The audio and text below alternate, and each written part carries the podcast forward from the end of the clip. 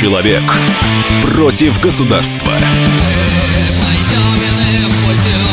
Программа «Гражданская оборона» на радио «Комсомольская правда». У микрофона политический обозреватель газеты «Комсомольская правда» Владимир Варсобин. А, сегодня фронт между властью и гражданами образовался на неожиданной а, территории. Эта территория называется Минздрав. А, Силуанов испугал общество. Он написал письмо Медведеву, в котором предложил уменьшить затраты на здравоохранения аж в 6 раз. Мы сегодня обсудим эту тему. Я представлю наших гостей в студии. Иван Иванович Махначук, член Центрального штаба УНФ это Народный фронт, как я понимаю, а, член Общественной палаты Российской Федерации, и Елена Ионова, редактор отдела «Комсомольской правды. Здоровья». Именно наш вот, это, вот этот отдел больше всего а, пострадал от этой новости, потому что тебе придется многое что объяснять. Но нам но в этом случае сначала мы объясним нашим слушателям, что в итоге случилось, послушаем наш сюжет. Сокращение финансирования Минздрава. Глава Минфина Антон Силуанов в письме на имя премьер-министра Дмитрия Медведева напомнил, что из 250 миллиардов рублей, заложенных на исполнение антикризисного плана, имеется лишь 120 миллиардов из антикризисного фонда. Минфин предложил решить проблему, сократив расходы из антикризисного фонда на 120 миллиардов рублей. Так, Силуанов выступил за внушительное сокращение антикризисных расходов Минздрава с 45 миллиардов рублей до 13. Этому предложению сильно удивился директор директор НИИ неотложной детской хирургии и травматологии, президент Национальной медицинской палаты Леонид Рошаль. Нужно проверить здоровье министра в районной поликлинике, написал он в своем твиттере. Знаем, что в стране плохо, но предложение Силуанова продолжить сокращение расходов на здравоохранение с 45 до 13 миллиардов рублей – преступление, заявил Рошаль.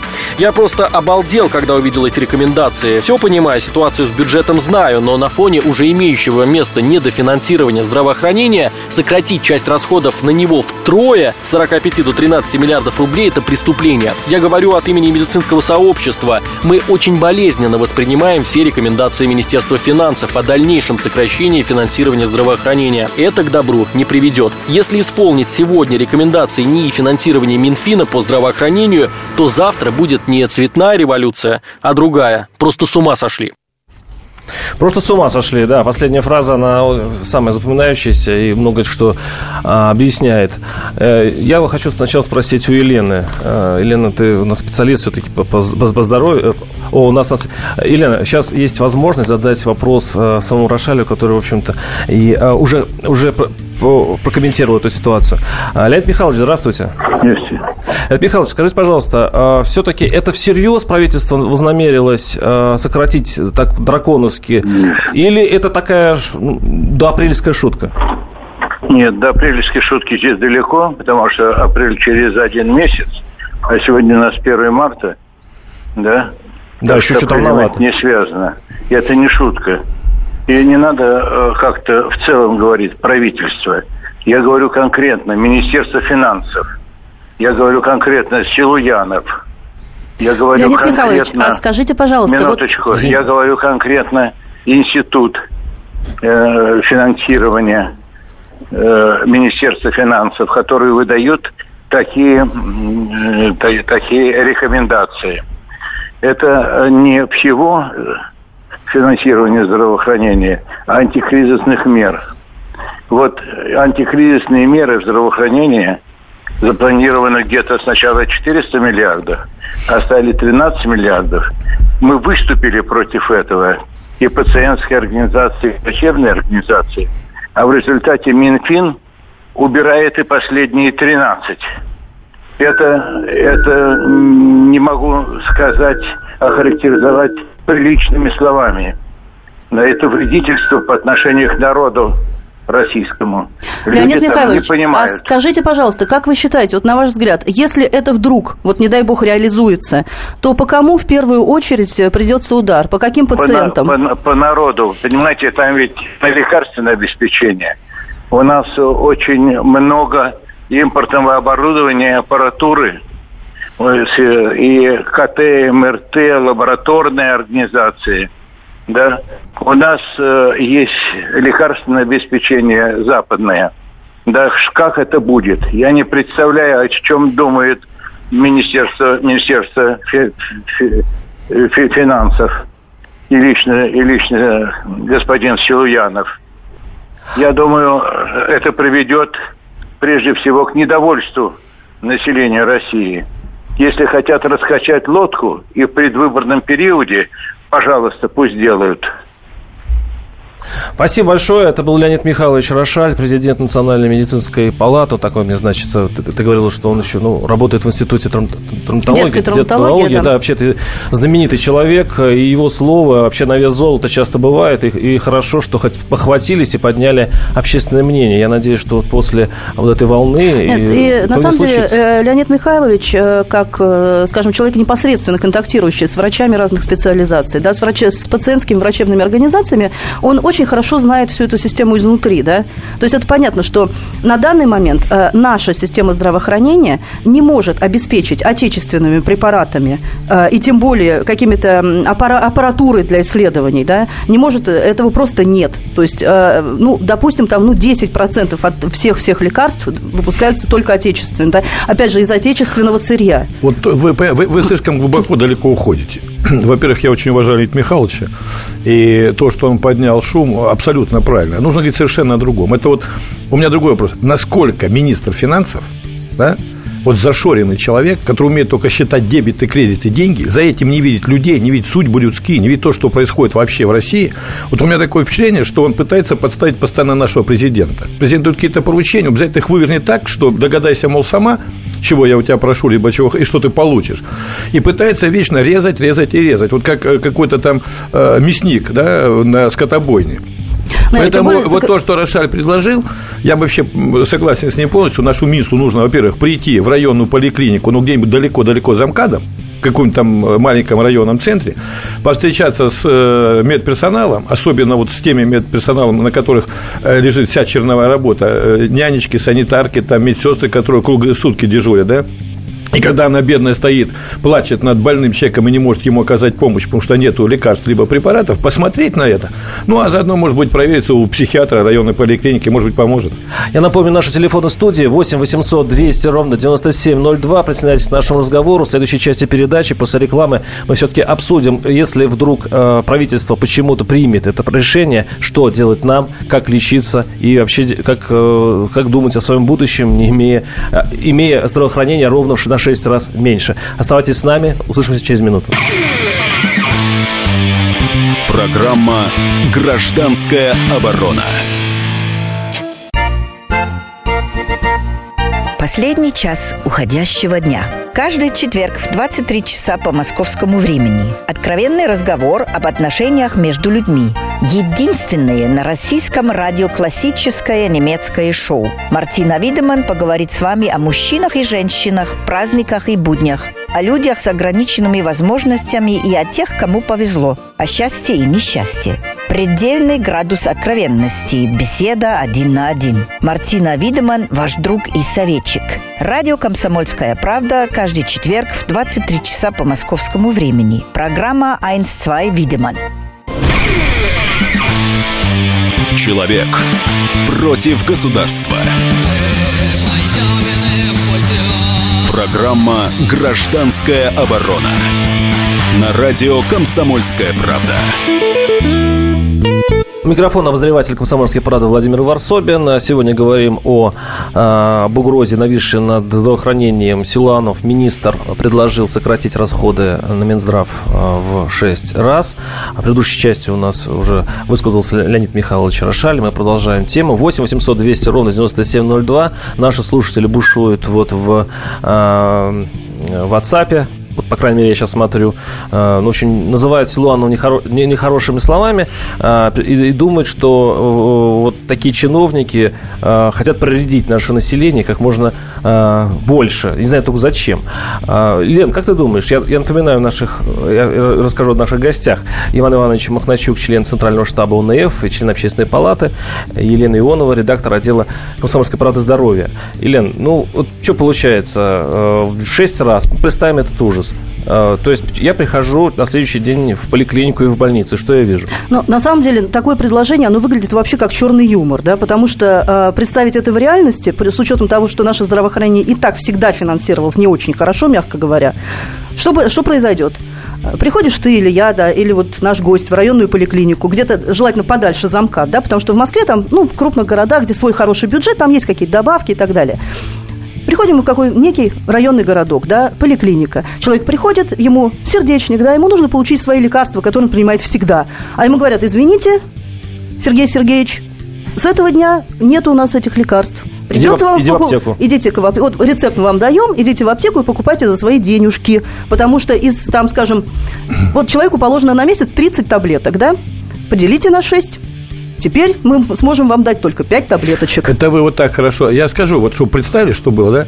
Ну, все-таки э, молодежи, может быть, сложно представить, а нам-то с вами можно. Давайте вспомним 96-й год, да? Даже в Москве когда человек приходил, его нужно было госпитализировать, ему говорили, принеси простынь, да, принеси бинты, принеси кружку, пусть твои родственники тебе покушать туда принесут, и пусть еще да, найдут денежки, купят только, лекарства и тебе да, принесут. Когда предоставляли только, койку, только койку. И, и, и присутствие и медперсонала. Да, Все. и обход врача, да. Вот, еще, вот еще, еще врачу надо дать, я думаю, будет.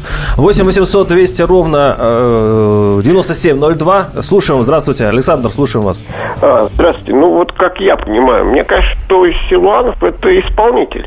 То есть перед ним поставлена задача, э, ну, свести дебет с кредитом, другими словами, сократить расходы.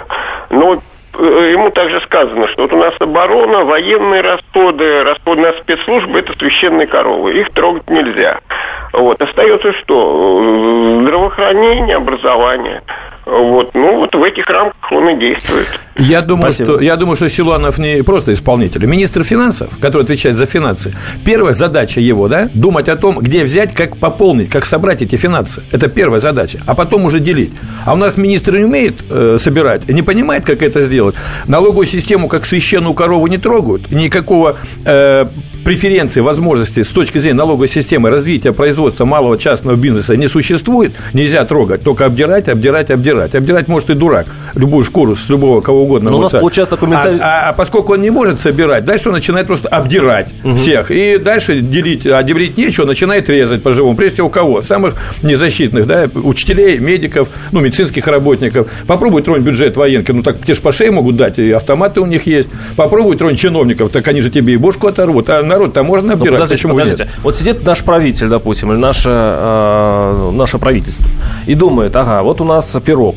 А почему в этом случае слово военного значит больше, чем а, слово министра образования или министра, или министра здравоохранения? Не, ну мы же видим э, внешнюю угрозу, и мы видим, что в мире происходит. Поэтому мы, э, как вот э, русские люди, привыкшие, что нас вечно бьют, мы вечно защищаемся, мы готовы терпеть. И я считаю, что это правильно, когда мы думаем об армии вот в этот день, потому что можно армию сейчас развалить, как она была в 90-е годы, вспомните, да, когда солдаты хотели, просили кусок хлеба, голодные по России. Можно до этого дойти, а вообще некому будет нас даже защищать. Так, значит, военку убираем, оттуда денег мы взять не можем. Значит, дальше, что, где мы эти деньги возьмем? А я, я могу сказать, вот э, пример 2008 года, кризис. Угу. Все рухнуло, да? Э, угольная отрасль, она частная, 100%. Крупные компании что сделали? Я не буду называть компании, могу сказать, что рекламой занимаюсь. Взяли 800 человек в головном офисе крупнейшей компании работало, они половину ровно сократили. 400 человек. И ничего, компания стала более эффективно работать. Если мы посмотрим на чиновников, да, сколько у нас их, мама, не горюй, больше, чем в Советском Союзе, на государство почти в два раза меньше. Если их сократить наполовину, даже оставить тот же фонд зарплаты, я думаю, эффективность повысится, у них не будет времени думать о том, где бы что-то смашковать. Мне, мне наш чиновник напоминает гидру, там одну голову срубишь, 10 сразу вырастает. Ну, кстати говоря, даже если говорить про здравоохранение, да, то есть сколько создано всяких комитетов, ассоциаций, э, подкомитетов, и все это сидят люди, которые, э, ну, в общем, они, здравоохранение они, не имеют они, отношения. Они, они создаются. Они не лечат людей. Они да? создаются, потому что те чиновники, которые должны решать проблемы, они их не решают, и в подмену того, что они свои функции не создаются другие разные неправительственные организации. 8 800 200 ровно 9702. Сергей, слушаю вас. Здравствуйте.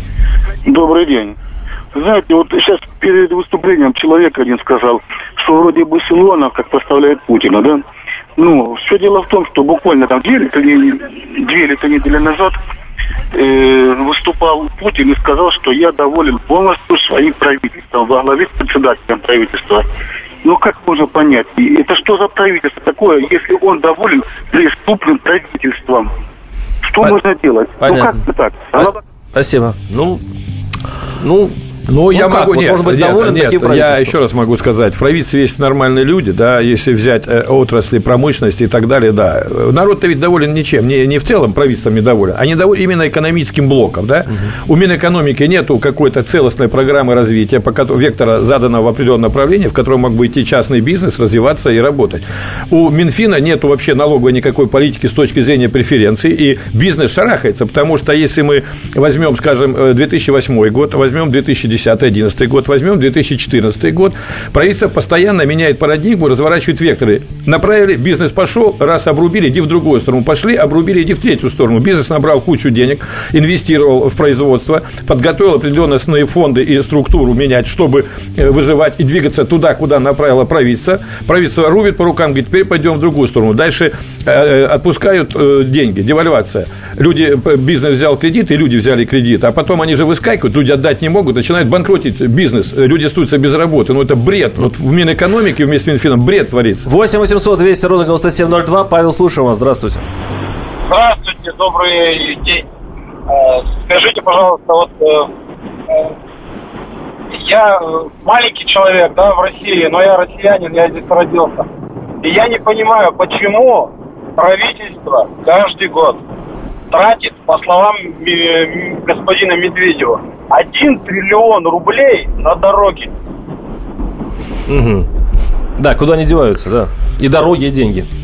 Ну, тоже, тоже, тоже интересно. Нет, нет, но если говорить про дороги и деньги, вы знаете, что самый доходный бизнес у частных аффилированных компаний – это вечный ремонт дорог. Одни асфальтируют, другие роют, третьи закапывают, четвертый роют. Это самый То есть, хороший другими бизнес. словами, мы не можем построить эффективное государство, где бы деньги не пропадали, и поэтому крайними остаются два несчастных министерства. Елена, я смотрю ну, на тебя страдальчески. Да, ну, это здравоохранение и образование. То есть вы, на вы самом деле, за всех если, если в дорожном хозяйстве, да, вот как наш э, гость сказал, что можно сделать такой вечный цикл, да, то есть да, строить, это, это, латать, это так ломать и, есть. и так мы далее. Же, да. Мы же с вами видим, как дороги ремонтируют. Одни закапывают, другие Тут, откапывают. Так сказать, в здравоохранении, к сожалению, приходится тратить деньги на живых людей. Да, Тут вечного правда. цикла не получится, да? Или, или вот. а не получится ли так, что все-таки мы придем просто к цивилизованному, платному здравоохранению таким образом? То есть а, загонят нас вот в этот цивилизованный, цивилизационный В Москве прожиточный минимум 18,5 тысяч рублей. Если мы возьмем зарплату вот нижнего уровня, да, даже в бизнесе, в частном, который, там тысяч 20-25, не больше.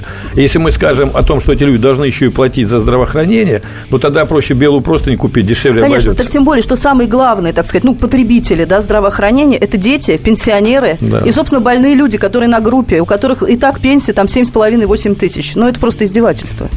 Сейчас, Елена, ты удивишься. А, наш слушатель пишет. Ребята, поверьте на слово, российское здравоохранение еще очень даже в шоколаде. Знали бы вы, что Обама натворил со здравоохранением американским? Наконец-то. Спасибо, Александр Лос Лос-Анджелес. И так приятно знать, что где-то У них совершенно хуже. другая система. У них изначально страховая система здравоохранения. И человек, лично человек, не, страда... не, не пострадает от того, что это Обама там, или кто-то другой. Человек лично все равно ничего не платит. Ему страховку оплачивает либо работодатель, э, либо какие-то другие другие социальные структуры и так далее. Иван Иванович, вот вам вопрос, вы представитель власти, ну вы около власти. Я власти, да что? власти. Ну, все-таки вы э, общественная палата, а в сознании э, граждан это что-то около Вот давайте так, э, вот э, члены Центрального штаба Народного фронта, члены общественной палаты, это э, больные на голову, примерно такие, как и общественники, которые тратят свое личное время для решения общественных задач, за это ни копейки ничего не, не точно получают. выразился, не точно выразился. И все-таки, как вы думаете, пройдет ли такое решение? Ну, не может не в 6, ну, может быть, в 2. Вот как вы думаете, как власть поведет себя вот в этой ситуации? Э, ну, во-первых, пройти может в нашей стране все что угодно. Возьмут Госдуму через колено, изнасилуют, и они поддержат и проголосуют, так сказать, за урезание бюджета, либо еще чего-то. Поэтому вот мы, опять же, я хочу вернуться немножко к другой теме, да. Если мы посмотрим тот экономический блок и то, что творится в экономике, налоги на капремонт, допустим, дополнительно ввели, кадастровую стоимость, там все остальное, да, то есть вообще, что как будто вот враги сидят в экономическом блоке, поджигают, вызывают недовольство населения в преддверии выборов в Госдуму. Поэтому я думаю, что вот населению все нужно хорошо подумать, кого выбирать и кто там будет как голосовать. Давайте э, прервемся на небольшую паузу. 8 800 200 ровно 9702. Оставайтесь с нами.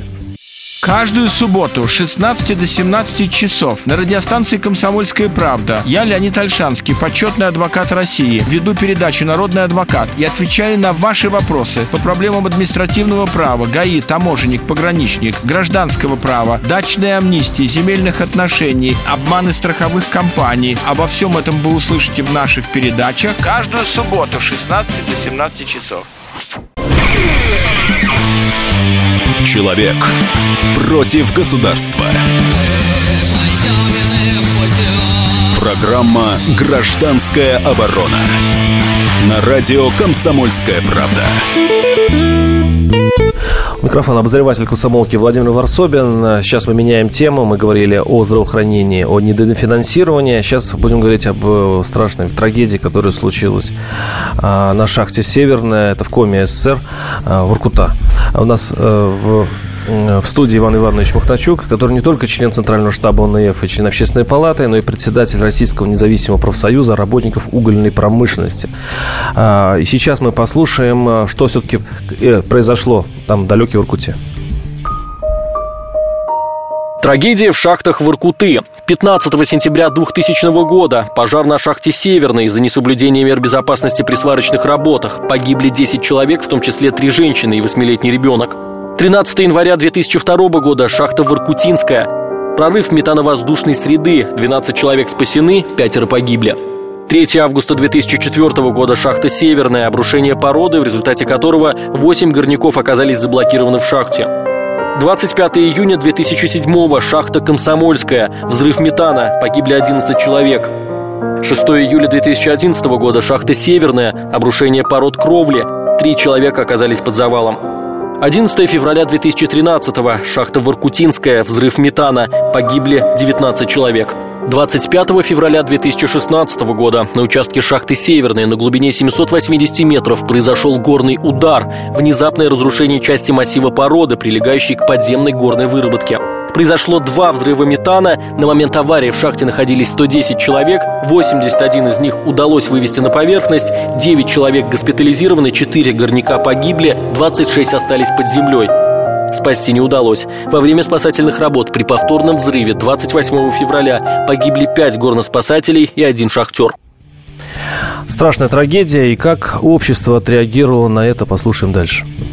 Реакция общества на трагедию в шахте «Северная». Начат сбор подписей с требованием возобновить спасательную операцию, чтобы достать всех пострадавших живыми или мертвыми. Авторы петиции адресуют свои требования Министерствам по чрезвычайной ситуации России и Коми. Обращение к Владимиру Пучкову уже подписали больше 100 тысяч человек. Активисты считают, что люди под завалами еще могут быть живы, а если нет, то заканчивать спасательную операцию через три дня после аварии, ну как минимум, неэтично. В Чили достали с 700-метровой глубины 33 шахтера, которые провели в шахте два месяца. В Аркутинском случае прошло всего лишь три дня. Люди могли быть живы, и даже в случае их гибели было бы более этично со стороны компании «Воркута Уголь» передать тела родным и близким, а не затапливать шахту. Об этом пишут авторы петиции. Инициаторы обращения требуют от Следственного комитета и прокуратуры объективного расследования причин аварии и наказания виновных. Мотивируя это тем, что взрыв был предсказуем, и работники сообщали о превышении уровня металла Казахстана руководству.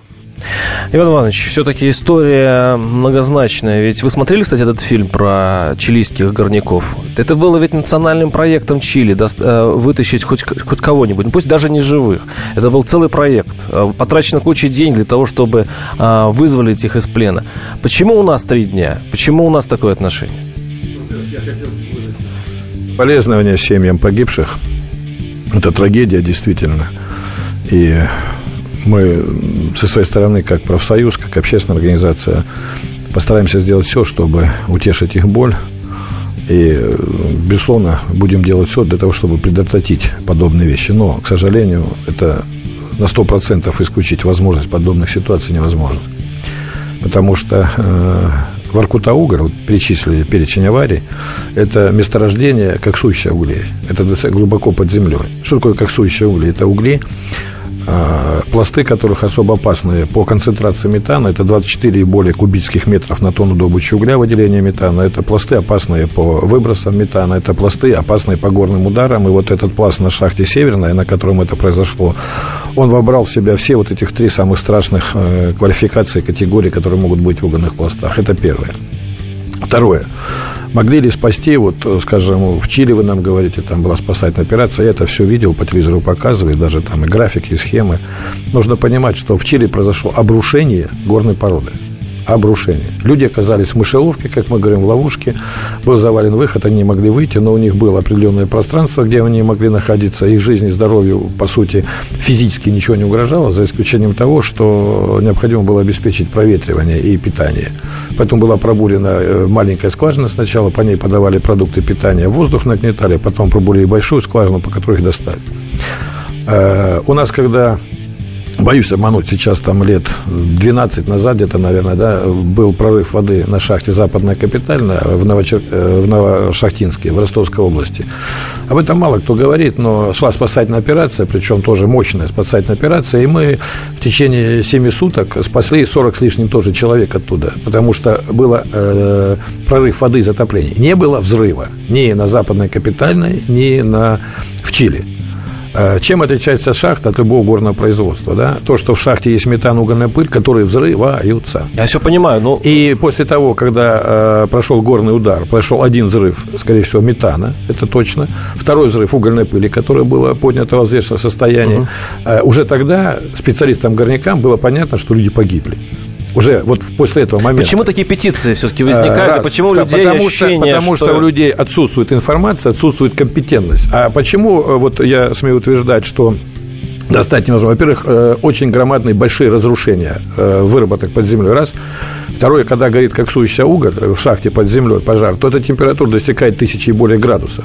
Выжигается весь кислород. И э, вот через те разрушения, которые там существуют, пройти практически невозможно. Для того, чтобы пройти через эти разрушения, необходимо разобрать массу завалов, восстановить конвейерные линии, э, поставить туда новую технику. И, по Подождите, сути... вы хотите сказать, что лучше всего затопить шахту? Нет, не затопить шахту. Я сейчас вернусь угу. к этому. Да? То есть необходимо все эти работы сделать для того, чтобы можно было э, спасать дальше людей. В этот короткий промежуток времени, когда под землей горит и метан постоянно выделяется, э, это сделать невозможно. Да? И вот беда, что погибли еще дополнительно э, бойцы ВГСЧ, но там прошел уже шестой взрыв, сегодня сказали. Я могу с уверенностью сказать, что будет и седьмой, и восьмой, и девятый. Потому что газ метан из пласта никто не убрал. Он выделяется, достигает э, значит, концентрации 4, 6, 8, 9 процентов. Самая взрывоопасная ситуация. Огонь есть, он дальше взрывается, выделяется, взрывается, выделяется, взрывается. 8 800 200 ровно 9702 наши телефоны. Звоните, высказывайте свою точку зрения по этому поводу. У нас новая тема. А я хочу еще э, напомнить, Иван Иванович, что кроме этой петиции, которая э, требует требует от властей все-таки начать спасательные работы, продолжить их, скажем так. А, есть еще одна история. А, как-то в Коме, э, правительство Коми э, резко э, сделало резкое заявление в адрес Следственного комитета, что должны быть найдены виновные. Там Следственный комитет даже обиделся на местных чиновников. Но все дело в чем? В том, что владельцы шахты, как говорят сами шахтеры, заставляли шахтеров не информировать э, о загазованности шахты. Там вот эти самые датчики даже должны быть или закопаны, или спрятаны. Как вы оцениваете саму позицию в этих владельцев, которые не только сейчас не спасают, ну, в смысле, не, не, не вытаскивают этих людей из шахты, но и сами, может быть, виноваты в этой истории? Ну, во-первых, э, то, что владельцы шахты э, несут затраты, они будут нести, они будут оплачивать э, всю спасательную операцию, прежде всего, и по локализации в данном случае вот того места, где это произошел раз. Второе, система автоматизации, которая там была с точки зрения автоматической газовой защиты, она была современная, и информация поступала Но датчики можно было уже выкрутить? Еще раз, невозможно невозможно. Вы снимаете датчик, оператор автоматической газовой системы сразу видит, что датчик неисправен. А если, он, а дает, если закопать он, его? Тоже, э, потому что изменяются показатели относительно того, какие они должны быть. Оператор загорается, горит зеленая лампочка, датчик нормально, загорается желтая, красная, оператор дает команду. Почему родственники лицу, шахтеров об этом говорят, что они еще раз закапывать? дает лицо надзору, надзор идет и проверяет, почему не работает данный датчик. Что касается искажения информации либо чего-то, мы же Кулибин, это возможно, и взрыв на шахте Ульяновская показал, что там действительно э, сама не датчик, а сама система была настроена несколько по-другому, mm-hmm. на завышенный показатель. Так вот, как раз э, проблема следственных органов заключается в том, чтобы грамотно разобраться, кто э, мог, э, сказать, не предотвратил, вернее, эту аварию, либо мог способствовать возможности этой ситуации, хотя сложно мне сегодня судить, угу. и наказать действительно виновных. 8 800 200 ровно 9702. Валентин, слушаем вас. Здравствуйте. Да, добрый вечер. Скажите, пожалуйста, я из Кузбасса звоню, вот я не могу понять, есть надзор какой-то? Надзор? Должен быть надзор. надзор. Да, в шахте должен быть ну, надзор, вы абсолютно правы. Пока и должен быть независимый надзор. Почему Роспотребсоюз ведет все хорошо, через какую-то неделю-две случается взрыв? Спасибо. Они будут постоянно, пока не будет надзора. Спасибо. Тем более, действительно, шахты взрываются каждые два года у нас. Именно, и вот именно там, именно в, в этом Ну, не два года, а три. Там, ну, если три, да. считать да, статистику, то три года. Нет, действительно, должен быть надзор, но я вам скажу, что вы тут правы, и, э, так сказать, слушатель у нас тоже прав, потому что большой бизнес идет за прибылью, да, а надзор это как? Вот он, он же ничего не производит, только ходит, смотрит. А задача действительно надзора смотреть за соблюдением техники безопасности, технологии производства работ в соответствии с э, системами отработки. А их пытаются вечно сократить, убрать, минимизировать, потому что это же вроде как затратная часть э, расходов, а ничего не делать, деньги получать. Надо как-то от них избавиться и получить больше прибыли. К сожалению, такая, наша передача, такая тема бывает. К сожалению, да. передача переходит к концу. У нас был Иван Иванович Махначук, член Центрального штаба ОНФ и Общественной палаты. А мы продолжим на следующей неделе защищать граждан, э, где бы они ни были, и даже от власти. Слушайте нас дальше дальше. До свидания. Здравствуйте, я Давид Шнейдеров. По субботам я рассказываю о кино, о его проблемах, о малоизвестных, но не малозначительных фактах. А главное – о том, что из общего кинопотока обязательно стоит посмотреть. Помогают мне в этом актеры, режиссеры, продюсеры, в общем, люди, которые в курсе событий. Погружайтесь со мной в самое массовое из искусств – программу «Синемания». Слушайте каждую субботу с 13 часов по московскому времени на радио «Комсомольская правда».